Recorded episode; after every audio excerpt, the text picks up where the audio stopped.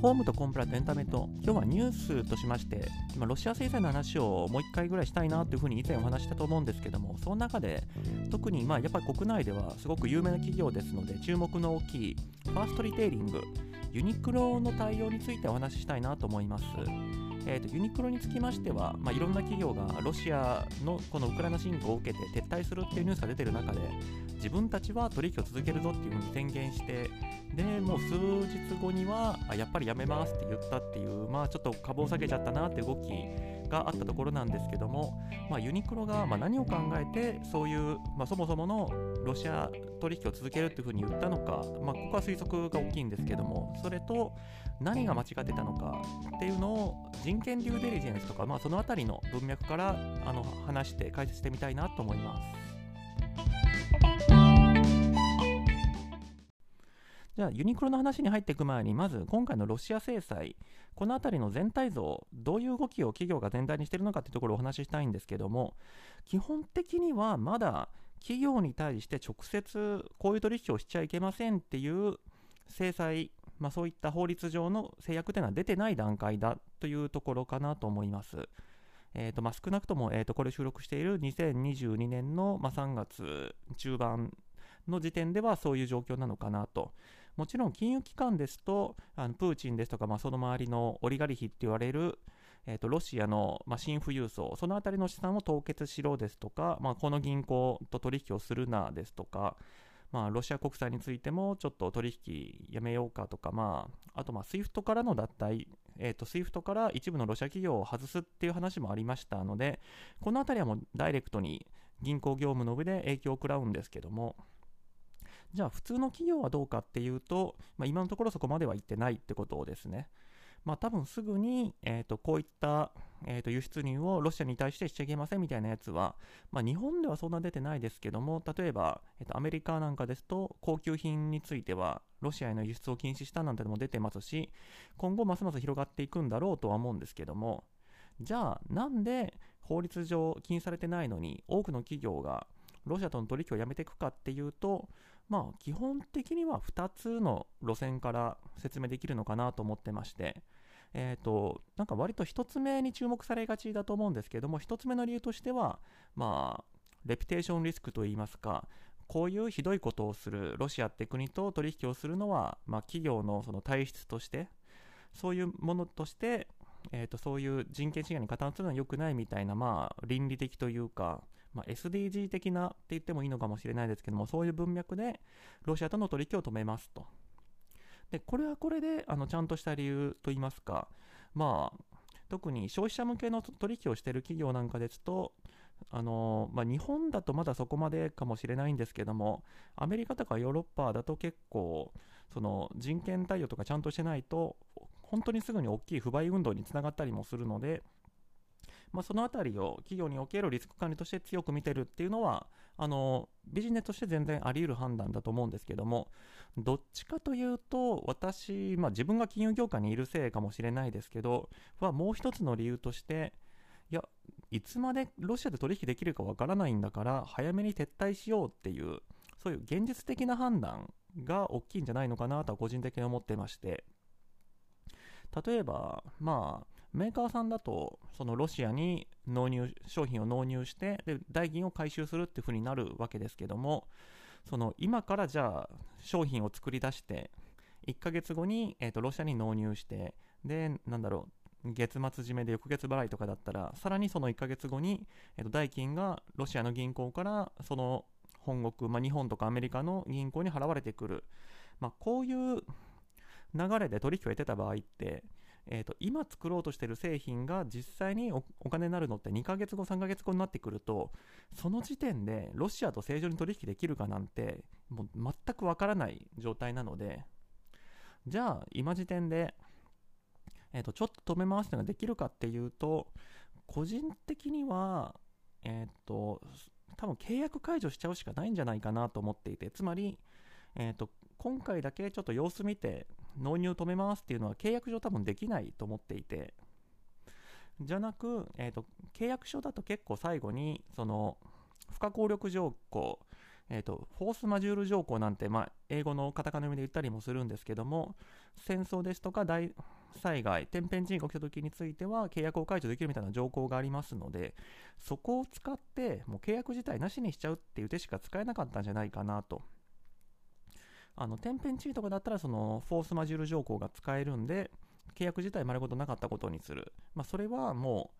うそのロシアの、まあ、少なくともその契約結んでる相手方との取引はもう全部なしにするっていう手しかないんですけども今回の納入だけ止めるみたいなそういうその便利な手段としてフォースマジュール条項って使えないのでなのでまあまああの別にフォースマジュール条項で全部解決するわけじゃないと思うんですけどもいずれにしても、まあ、そういうビジネス的な将来の不確実性を見て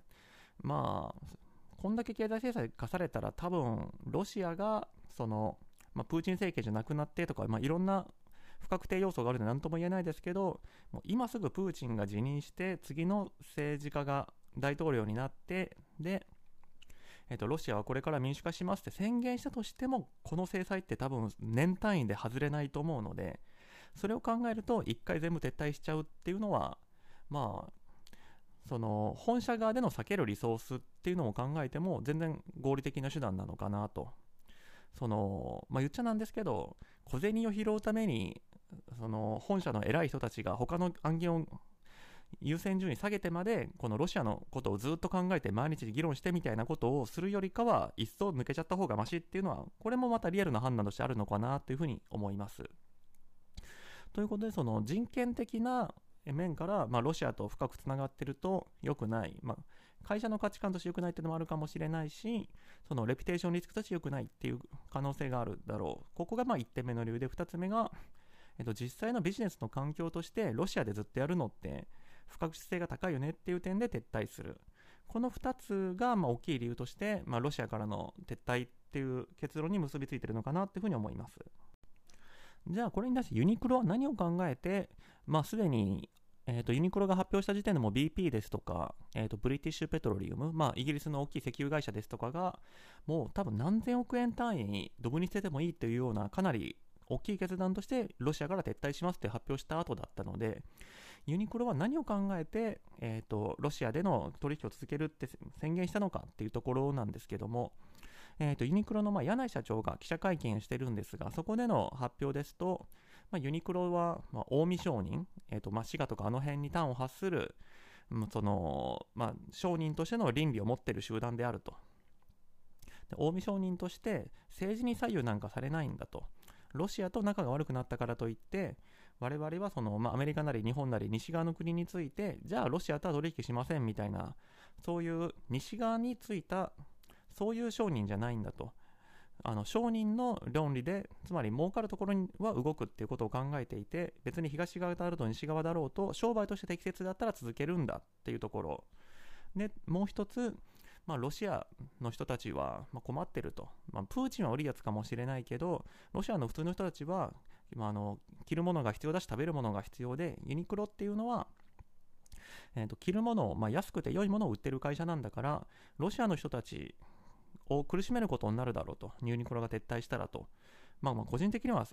別にユニクロ以外にも服はいっぱいあるし、今ロシアで服がなくて困ってるわけじゃないんで、それって傲慢な言い方じゃないのっていう気はしますけど、あの俺たちのユニクロの着物を着れないなんて、ロシア人はなんてかわいそうなんだって言ってるようなもんなんで、まあそれはともかく、まあそういうことを言って、ロシアでの継続を続けますというふうに言ったと。これはさっきの、その、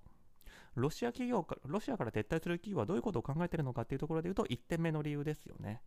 その人権だとか、まあ、そのレピュテーションリスクだとか、そういうところをユニクロは計りにかけないと。じゃなく、商売の論理として儲かるんだったら続けると。俺たちはそういう会社なんだと宣言したと。まあ、この辺りの評価はまた後でやろうと思うんですけども、えっ、ー、と、まあ、その言い分はどうかとは思うんですけど、ただ結局、えっ、ー、と、この記者会見をしたもう次の日ぐらいには、まあ、日本国内外、えーとまあ、ヨーロッパの結構有名な、えーと、そのインフルエンサーみたいな人なんかも、もうユニクロはなんてひどいやつなんだと。ロシアがこんな人権侵害をしているところを助けようっていうのかみたいな形で大変な反発を招いて、で結局3日後4日ぐらいだったと思うんですけども、えっと、ロシアから撤退するっていうふうに遅ればせながら宣言をしたと。いうふうにつながっていくわけですけども一応その時のユニクロ、まあ、ファーストリテイリング側の、まあ、説明としてはあの人権軽視してすいませんでしたじゃなくて、まあ、改めて、えー、と検討してみたところ、えーとまあ、ロシアはもう銀行なんかも制裁を食らっていて、えーまあ、正常な、まあえー、と送金ですとかそういう経済活動が行えなくなっているとだからユニクロとしても経済活動、えー、そこで商売を続けるのが難しいと判断したので撤退しますと。まあ、この説明も本当かよって感じではあるんですけどだってその3日間でそんなに状況変わってないのでそれを見込んだ上でユニクロはロシアで続けますって3日前に柳井さんは言ったんじゃないのかっていう気はしないでもないですけども、まあ、何にしてもこれは、えー、とさっきのまとめで言うと2つ目のその不確実性を受け入れられないからロシアから撤退するっていうそっちの理由ですよね。なので、えー、とその意味では、えー、とこれらの理由ってそれぞれ全然別個独立のものなんで、なんか1つ目の理由でやるって言ったのを、2つ目の理由があるからやめますって言ったのは、じゃあ1つ目の理由に対する説明はどうなったんだとか、まあそういうところはあるんですけども、まあ何にしても、え、ー、とユニクロは、まあ結局、わざわざ柳井さんまで出して、ロシアで営業を続けますって言った数日後に、えー、と全面撤回するっていう、まあ正直、まあ、どこの部署が、まあ、経営企画部みたいなところが多分仕切ったんだと思うんですけども、からすると、まあ、極めて恥ずかしい瞑想を重ねたなっていうところかなと思います。じゃあなんでユニクロみたいな、まあ、こんな一流の大きい企業がそういう読み間違いをしてしまった、こんな瞑想をしてしまったのかっていうところなんですけども、まあ、ここは、まあ、究極的には、まあ、柳井さんのトップの一声が通っちゃった。で、柳井さんのその頭の中というか発想が古かったからっていうところに行き着いちゃうんじゃないかなっていう気はするんですけど、おそらくその社内では、そのロシアから撤退した方がみたいな意見で出てたと思うんですけど、それを押しつぶしてこうしたんじゃないかなっていうのはなんとなく思うんですけど、だって結局世界中探し回ってみても、あんなことしたのって多分ファーストリテイリングだけですよね。私、最近結構その、英語メディアのニュースも見てるんですけど、あの、ロシアとの取引を続けますって宣言したのって、中国とファーストリテイリングだけなので、まあまあ、もしかしたらファーストリテイリングは、あの、中国政府とすごく仲がいいとか、まあそういうのもあって、同じ穴の無人なかもしれないんですけど、まあ、いずれにしても、まあ、極めて変わった判断をしたなっていうところかなと思います。はい。で、えっ、ー、と、なんでそういう風になっちゃったかっていうと、まあ、その人権デューデリジェンスとかそういった流れを読み違えてたっていうところが大きいのかなというふうに個人的には思っています。つまり、単にそのロシアに対する反発が高まってるっていうのをユニクロが、まあそこまでじゃないでしょうと、一瞬の気の迷いで、みんな実はロシア好きでしょうって思ったんじゃなくて、その人権っていうものの重さが、ここ5年、いや10年ぐらいかな、まあ、それぐらいで変わってきてるっていうのを読み違えたからなんじゃないかと。えー、とこの人権の話をしだすともちろんあのユニクロは新疆ウイグル地区のあの事件あれでもすごく大きいところでミスをしたと思いますのでその話に入っていこうと思うんですけども、まあ、そもそもですね人権デューデリスって何なのっていうところなんですけどもえっ、ー、と私の仕事の上ではやっぱり始まりは2011年12年ぐらいのもうちょっとかな、まあ、いずれにしてもそれぐらいの現代奴隷法の成立っていうのが、まあ、実務的にインパクト大体最初だったのかなと思います。つまり、えっ、ー、とまあ、大雑把に言うと、昔、それまでの世界だと、あの品質がいい、品質が悪い、で、この会社はスキャンダル起こしてる、起こしてない、そういうのはあの商品の売り上げとかにも影響するし、そのまあ、当局ですとか警察も、この会社で何か悪いことしてないか、悪いことしたら免許取り消すぞみたいな、そういう管理っていうのはしてたわけですけど、まあ、サプライチェーン、その商品の納入過程なんかが透明化されてきた、まあ、多分技術の発達なんかもあって、それが簡単に本社でも把握できるようになったっていうところと歩調を合わせてのことだとは思うんですけど、何にしても、その現代奴隷法等によって、えっ、と、まあ、工場なんかでその劣悪な環境で働かされてる人っていうのは、まあ、現代でいう現代の奴隷なんだと。昔みたいに、まあ、昔も本当にこんな人がいたかわからないですけどその鉄の鉄球を足につけて逃げれないようにした状態でなんか畑とか工場で働かされるみたいなそこまでいかなくてももう低賃金で劣悪な環境でまあその発展途上国とかで働かされてる人こういう人たちも奴隷であると、まあ、現代の奴隷っていう、まあ、そういう概念でくくられる助けなきゃいけない人たちなんだと。でもちろんあのそれらの国できちんとその人権守らなきゃいけないっていうのはもちろんなんですけどただまあすごく、まあ、中国の新疆ウイグル地区なんかまさにそうだと思うんですけど中国に言ったっていやウイグル地区の人たちはみんな笑顔で働いていてそんな奴隷状態なんかにありませんよって言われるでしょうし仮にあったとしても、まあ、中国だったらできるかもですけどもっと貧困な国だったらいやいやこの国の人たちはみんなこういう環境で働くのが普通なんだよとあの環境を良くしろなんて言うんだったらお前らもっと金払えみたいな話になってきて結構拉致が開かないわけですよね。なので、えーとまあ、イギリスが最初に作った現代奴隷法、今は他の国でもいくつか似たような法律を持ってると思うんですけど、まあ、最初にイギリスが作った時の主眼としては、もうイギリスの会社がそういう現代奴隷を使うみたいな人権侵害をしている会社と付き合うなと。なんなら、えーと、商品とか納入するときに仕入れ先がそういう現代奴隷使ってるようなひどいやつらの集まりじゃないかそういう会社じゃないかということを調査した上で付き合えとなので企業としてはその、まあ、サプライチェーンそういう商品の納入ネットワークを作るときに自分たちの取引先がそういうひどいことをやってないかっていうのを調べてからでないと取引できないし取引を始めた後も定期的に調べなきゃいけないっていう義務が新しく発生したっていうことです。これはかなりあの大きな絵を描き換えるものだと思ってましてパラダイムシフトといいますか。それまでは、えーと、その会社自身がちゃんとやってるかやってないかだけだったのが、あの、その取引先までも、その親会社というか上の会社が責任持たないといけなくなったと。そういうパラダイムシフトが起きたところで、えーとまあ、日本では直接そこまでの法律は結局今に至るまでできてないと思うんですけど、まあまあこれも時間の問題で、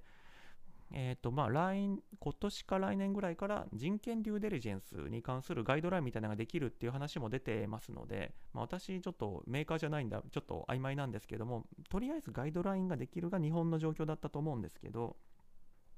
いずれにしても、えっ、ー、と、そういう、えっ、ー、と、人権上問題がある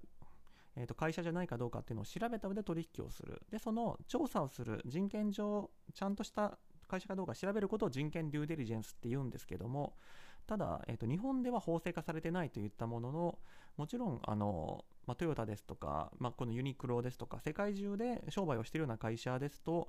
あのイギリスとかアメリカの法律が適用されるっていうのもありますし、その納入しているところがそういう人権侵害している恐れっていうのも高まってるわけですから、あの世界中から納入するので。なので、えーと、これらの会社としてもその人権デューデンスっていうのは気にした上で商売をしてると思うんですけども、えー、とユニクロ、えー、と前回、えー、と2019年ぐらいかな、新疆ウイグル地区で問題が起きた時っていうのは、えーとまあ、ちょっと今回のロシアの件に比べるとなんかかわいそうな気もしないでもないですけども始まりは、えー、とカナダだったかアメリカだったかの人権団体が、まあ、新疆ウイグル地区でその人権侵害が起きていると。そういう、まあ、ウイグルの、まあ、ウイグルの人って確かイスラム教なのでまあ、そういう宗教問題とかそのマイノリティに対する人種差別問題みたいなのもあると思うんですけども、まあ、中国政府から奴隷的に働かされていると。で、まあ、単にその奴隷的に働かされているだけで話が終わらずにその新疆ウイグルの地区の人たちが、えー、と人権侵害された状態で作った製品っていうのはこれこれの会社を通して世界中で売られてますよとこれこれの会社はその新疆ウイグル地区のとの会社との取引を通じて人権侵害に加担しますよ、加担してますよっていうリストを発表したと。で、その中にユニクロが載ってたんですよね。ファーストリテイリングが載っていたと。で、まあいろんな会社が、うんと、アップルなんかも入ってたような気はするんですけど、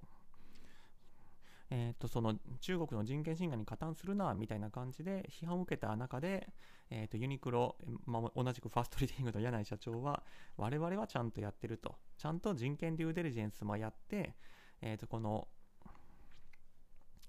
新疆ウイグル地区でそういう人権侵害をしているような会社とは取引しないということを確認した上で、えー、と新疆ウイグル地区から、えー、と面を仕入れていると。だから我々は問題ないし中国との取引も続けるっていうふうに宣言してでこの時も炎上したんですよね。まあ本当にちゃんと調べてやってるんだったらそこまで責められるところはないんじゃないかっていうところからするとここはもしかしたら、えーと、今回の、えーと、柳井さんの発言にもあった近江商人として政治に左右されないみたいな話とつながってくるのかもしれないですけどつまり人権侵害をしてないのは事実なんだけど、えーと、中国とアメリカの対立っていう中で、えー、と中国に加担してるみたいに見られてアレルギー的に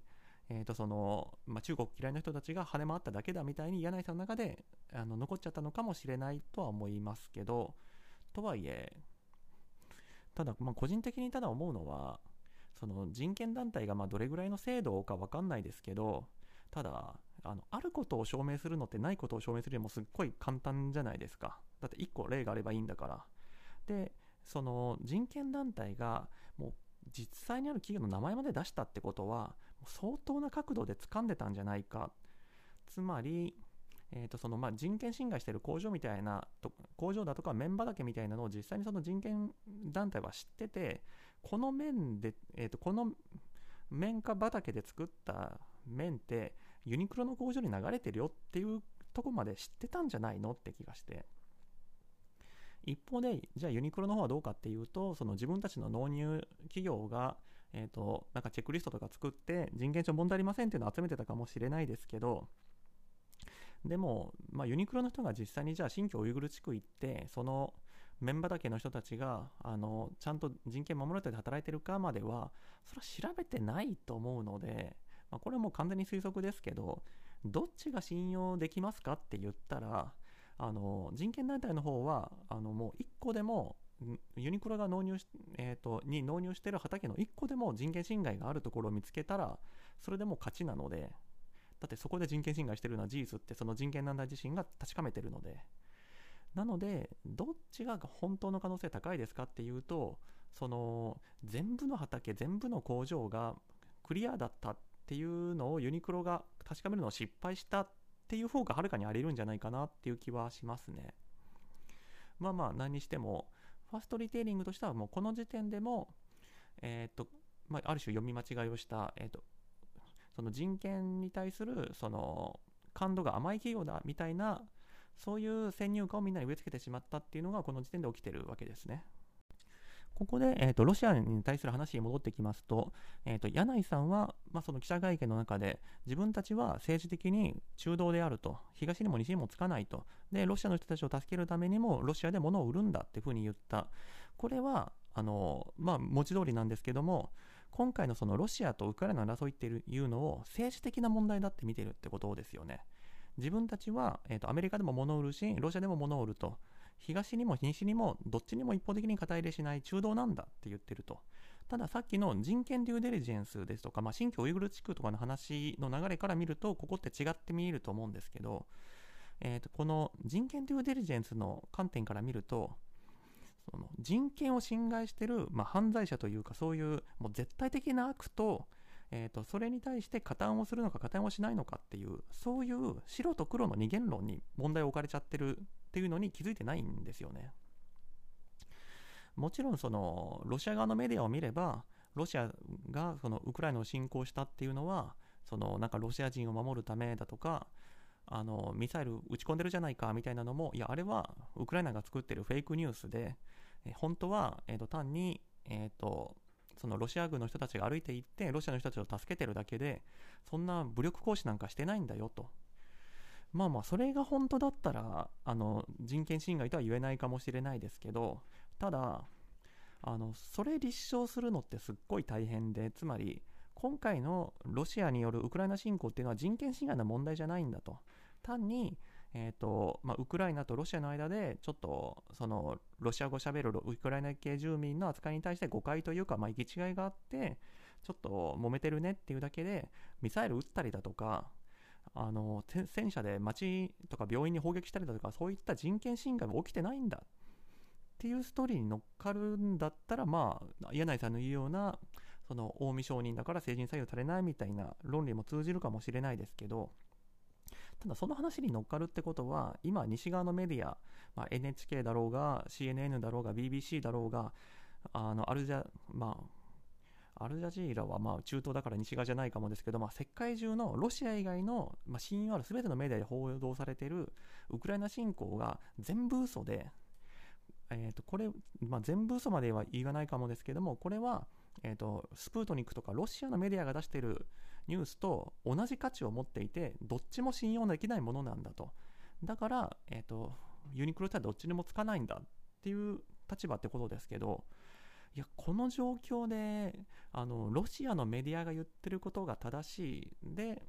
だから、えっ、ー、と、CNN とかが言ってることは嘘。極めて嘘くさい。だから、人権侵害起きてないんだって言い張ることって、ちょっと厳しいですよね。いや、もちろん、これ聞かれてる、なんかロシアの方が、いやいや、そんなことないと、プーチン言ってること正しいよというふうに思われるかもしれないですけど、ちょっとこのロシアでのその情報統制の状況とか見る限り、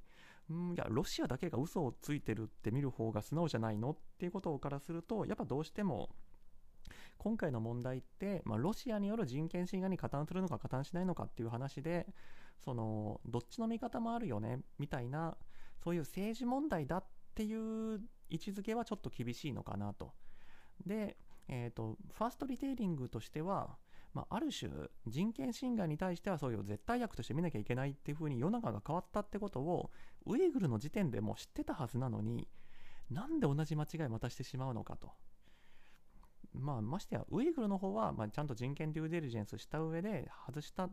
自分たちは問題ないって判断してやったっていうのがあるところだと思うんですけど今回、えーと、ロシアによるウクライナ侵攻っていうのは人権侵害じゃないんだっていう証拠そのロシアの言い分に利があるんだっていう証拠全くない状態で、えーと、ロシアに加担します、ロシアのサポートしますって言っちゃう、それはさすがにセンスないだろうと。それでそのみんなが見過ごしてくれるって思ったっていうのはさすがにちょっと甘い判断なんじゃないかなって気がしますね。でまあ私が担当者だったらどうするかっていうとまあまあ、これもちょっとさっき言ったことの繰り返しなんですけど、まあ、多分と担当者でどうにもならない話だったんじゃないかなと思っていて、おそらくその経営企画部だとかコンプライアンス部だとかみんなあのいやいやそんなこと言う必要ないですよ。柳井さんって止めたんじゃないかっていう気はしないでもないんですけどただ、えーとまあ、ちょっとこすい考えなんですけどそもそも、えーと我々はロシアでビジネス続けますなんて言う必要なかったでよねっていうのはちょっと思ってますね。つまりえーとまあ、現実に、えー、とこのファーストリテイリング自身がもう3日後とか4日後とかに、えー、とこの状況だと事業継続できませんので撤退しますって言ったのと、まあ、それは全く正しいんですけど、ように、あのロシア情勢って今どうなるか誰にも分かんないじゃないですか。明日キエフが陥落するかもしれないし、いや、明日、えーと、ロシア軍がみんな国に帰って、あのプーチン大統領が頭丸めて、もともと激気味ですけども、まあ、いずれにしても、もうウクライナに対する侵攻は間違いだったって言うかもしれないじゃないですか。そんな誰もわかんない状態なので、別にファーストリテイリングとしても、あのロシア情勢については予断を許さないと。我々としても、この人権侵害続くんだったらいつでも撤退する準備はあるが、ただ、あのいろいろと調査しなきゃいけないこともあるので、現状をすぐに閉めるってことはできないとか言っとけば、多分多少は叩かれたと思うんですけど不買運動とかまではいかなかったと思うんですよね。でもちろんそういう調査してるっていうのは事実だと思いますし今だってファーストリテイリングどういう風にするかって毎日てんやわんやしてると思うのでなんでそのまだ状況が流動的な中でまあ言ったら体制に意味を委ねる方向の決断をした BP とかじゃなく逆張りを全力でしに行ったのかそれであの反発とか招くかもしれないしもっと安全な道があるかもってことを何で思い至らなかったのかって考えると、まあ、まあウイグルの時で間違ったんで多分なんか止まらない体制になっちゃってるんだとは思うんですけど何にしてもいやセンスないなっていう感じはしますね。はい。というわけで、ファーストリテイリング、ユニクロの話を中心にしたんですけども、もちろんこのロシア制裁周りについては、まあ、いろんな話があって、ただ、まあ、私もまあそんなにいろんな専門性を持ってるわけじゃないので、あんまり手広げて話したって、あのお前何様なんだってなっちゃうっていうのもあって、まあ、特にコンプライアンス担当者としてこの回答するのってどういう経緯、どういう判断であったんだろうってところが引っかかったというところで、まあ、ファーストリテイングの話をさせていただいたっていうところです。うんとロシア情勢はまだしばらく続きそうなので、また何か、まあ、引っかかるところがあったらお話ししたいなとは思ってるんですけども、一応は、まあ、企業の動きっていうのも一通りで揃ったところだと思いますので、まあ、しばらくはないのかなとは思いますね。はい。というわけで、えー、と今回もご清聴どうもありがとうございます。またよろしくお願いします。